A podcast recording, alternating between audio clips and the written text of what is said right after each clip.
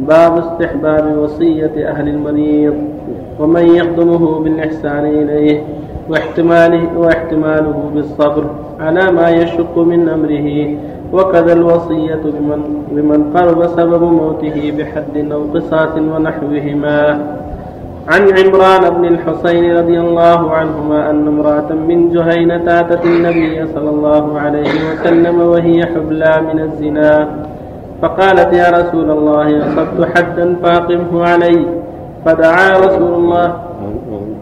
وعن عمران بن الحصين رضي الله عنهما أن امرأة من جهينة أتت النبي صلى الله عليه وسلم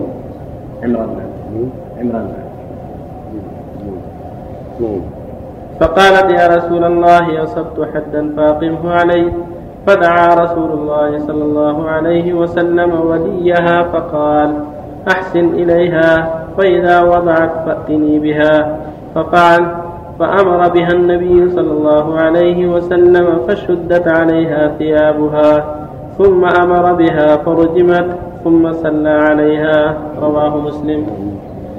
باب الجواز قول, قول المريض أنا وجع أو شديد الوجع أو موعوب أو رأسه ونحو ذلك، وبيان أنه لا كراهة في ذلك إذا لم يكن على التسخط وإظهار الجزع.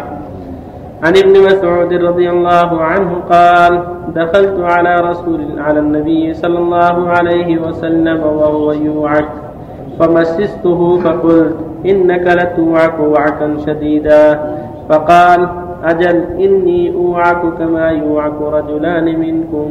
متفق عليه. وعن سعد بن أبي وقاص رضي الله عنه قال جاءني رسول الله صلى الله عليه وسلم يعودني من وجع اشتد به، فقلت بلغ بي ما ترى وأنا ذو مال ولا يرثني إلا ابنتي، وذكر الحديث. متفق عليه. وعن القاسم بن محمد قال قالت عائشة رضي الله عنها ورأساه، فقال النبي صلى الله عليه وسلم بل أنا ورأساه، وذكر الحديث. رواه البخاري. صلى الله عليه وسلم. الحمد لله وصلى الله وسلم على نبينا وأصحابه ومن اهتدى بهداه. أما بعد، هذه الأحاديث الأربعة في الأول منها دلالة على شرعية وصية أهل المريض بالإحسان إليه والرفق به، وتحمل ما قد يقع من مشقة من تمريضه، وهكذا من قرب أجله لإقامة حد عليه أو قصاص يوصى بالتوبة والاستقامة وكثرة الاستغفار والعمل الصالح حتى يختم له بالخير. ولهذا لما جاءت جاءت المرأة الرامدية التي زنت رجل رسول الله بن زيد فاقم حد عليه، دعا وليها فأمره بالإحسان إليها حتى تضع، قال فإذا وضعت فأتني بها، وكانت محصنة يعني ثيبا، فلما جاء بها أمرها فكت عليها ثيابها، يعني مسكت عليها ثيابها لئلا تتعرى، ثم رجمت، وكان ذلك بعدما ولدت وطمت الصبي كما في الروايات الأخرى. فلهذا دل على شرعية الإحسان إلى المريض ووصية أهله بذلك، ومن قرب أجله لإقامة حد ونحوه كما شرع بها المرأة. وفيها أن حد الزاني المحصن الرجم، سواء كان رجلا أو امرأة.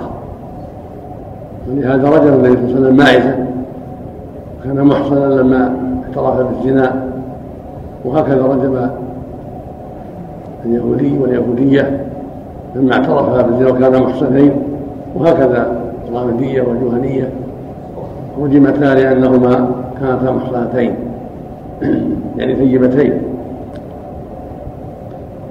والحديث الثاني والثالث الرابع الدلالة على أنه لا بأس يقول الإنسان أنا موعوب، أنا مريض، اشتد بالمرض، ورأساه وظهراه وبطناه، لا بأس بهذا إذا كان على سبيل الإخبار، ليس على سبيل التسخط بقدر الله، ولكن على سبيل الإخبار والتوجع، ولهذا دخل ابن مسعود على النبي صلى الله عليه وسلم وهو موعوظ، يعني قد أصابته الحمى، قال ابن مسعود يمسسته فإذا هو يعف وعفا شديدا، فقال ابن مسعود يا رسول الله إنك توعف وعفا شديدا؟ قال لا أجل، يعني نعم إن يوعف كما يوعف رجلان منكم، يعني أنه ضعف عليه المرض، وهذا من الحديث أشد الناس بلاء الأنبياء ثم الأمثل والأمثل، يعظم أجرهم وترفع درجاتهم ويكون أسوة لمن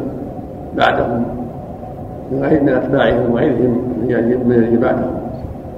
الأنبياء يتحملون ما يشد بهم البلاء، يتأسى بهم أصحابهم وأتباعهم ومن يأتي بعدهم، وليعظم ويعظم الله بهذا أجورهم ورفع درجاتهم.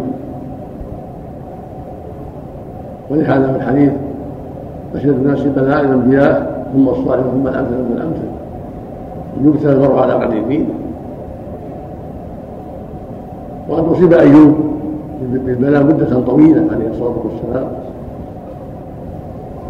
وأصاب نبينا عند موته المرض نحو اثنا عشر يوم عليه الصلاة والسلام، وكان في آخر حياته يغشيمس يده في القدح الذي عنده كما تقدم حديث عائشة، ويقول إن للموت لسكرات، اللهم أعني على غمرات الموت والسكرات، ويقول اللهم في الرفيق الأعلى. واشتكت عائشة رأسه ذات يوم وقالت ما رأسه؟ قال أنا بل أنا ورأساه، دل على جواز اجتهاده. قال سعد بن أبي وقاص لما دخل عليه في المريض يا رسول الله قد بلغني أن اشتد لي وجع، هذا يدل على جواز ذلك. وإنما سيقول مريض أنا مضعوف، أنا مريض، أنا أصبت الحمى، أنا عندي رأسي أو ظهري أو بطني، لا من باب الخبر فقط، لا من باب التشكي على الله وعدم الصبر، ولا من باب التسخط وعدم الرضا، ولكن من باب الخبر. المؤمن يصبر ويحتسب، وإذا رضي كان أعظم. يقول النبي صلى الله عليه وسلم عجبا لأمر المؤمن إن أمره كله له خير، إن أصابته ضراء صبر فكان خيرا له، وإن أصابته سراء شكر فكان خيرا له، وليس ذلك لأحد إلا المؤمن. ويقول صلى الله عليه وسلم إن عظم الجزاء ما عظم البذل، وإن الله إذا حب قوما ابتلاه فمن رضي فله الرضا ومن سخط فله السخط. فينبغي المؤمن التحمل والصبر على ما قد يصيبه لما له عند الله من الأجر العظيم. وإذا رضي بذلك وشكر على ذلك صار الأمر أعظم، فإن الدرجات ثلاث: الصبر والرضا والشكر. والصبر هو أن يصبر على البلاء فلا يجزع ولا يشق ثوبا ولا يطل خدا ولا يفعل ذلك، بل يصبر ويحتسب ولا يفعل ما لا ينبغي. الدرجة الثانية أعلى، ويكون يرضى بذلك، يرتاح لهذا المرض بما فيه من الخير وتكميل السيئات وحط الخطايا، فهو مرتاح راضي لا متسخر. وليس معنى الرضا أنه لا يتداوى، لا بأس بالدواء والعلاج وطلب الله الشفاء، لكن ضار لما قسم الله له وجرح الصدر، يعلم أن ما أصاب المؤمن خير له. الدرجة الثالثة أعلى وهي الشكر، ومن يعد المرض نعمة فيشكر الله عليه، لأنه, لأنه يترتب عليه وجوه، حط خطايا سيئات ورفع درجات، ومن النعم فيشكر الله عليه، ولا يمنعه ذلك من أن يعالج ويتعاطى الدواء ويسأل ربه العافية، لا ينعمه الرضا والصبر والشكر. فيجتمع الصبر والشكر والرضا مع العلاج والدواء وسؤال الله العافية. وفق الله الجميع، وصلى الله وسلم.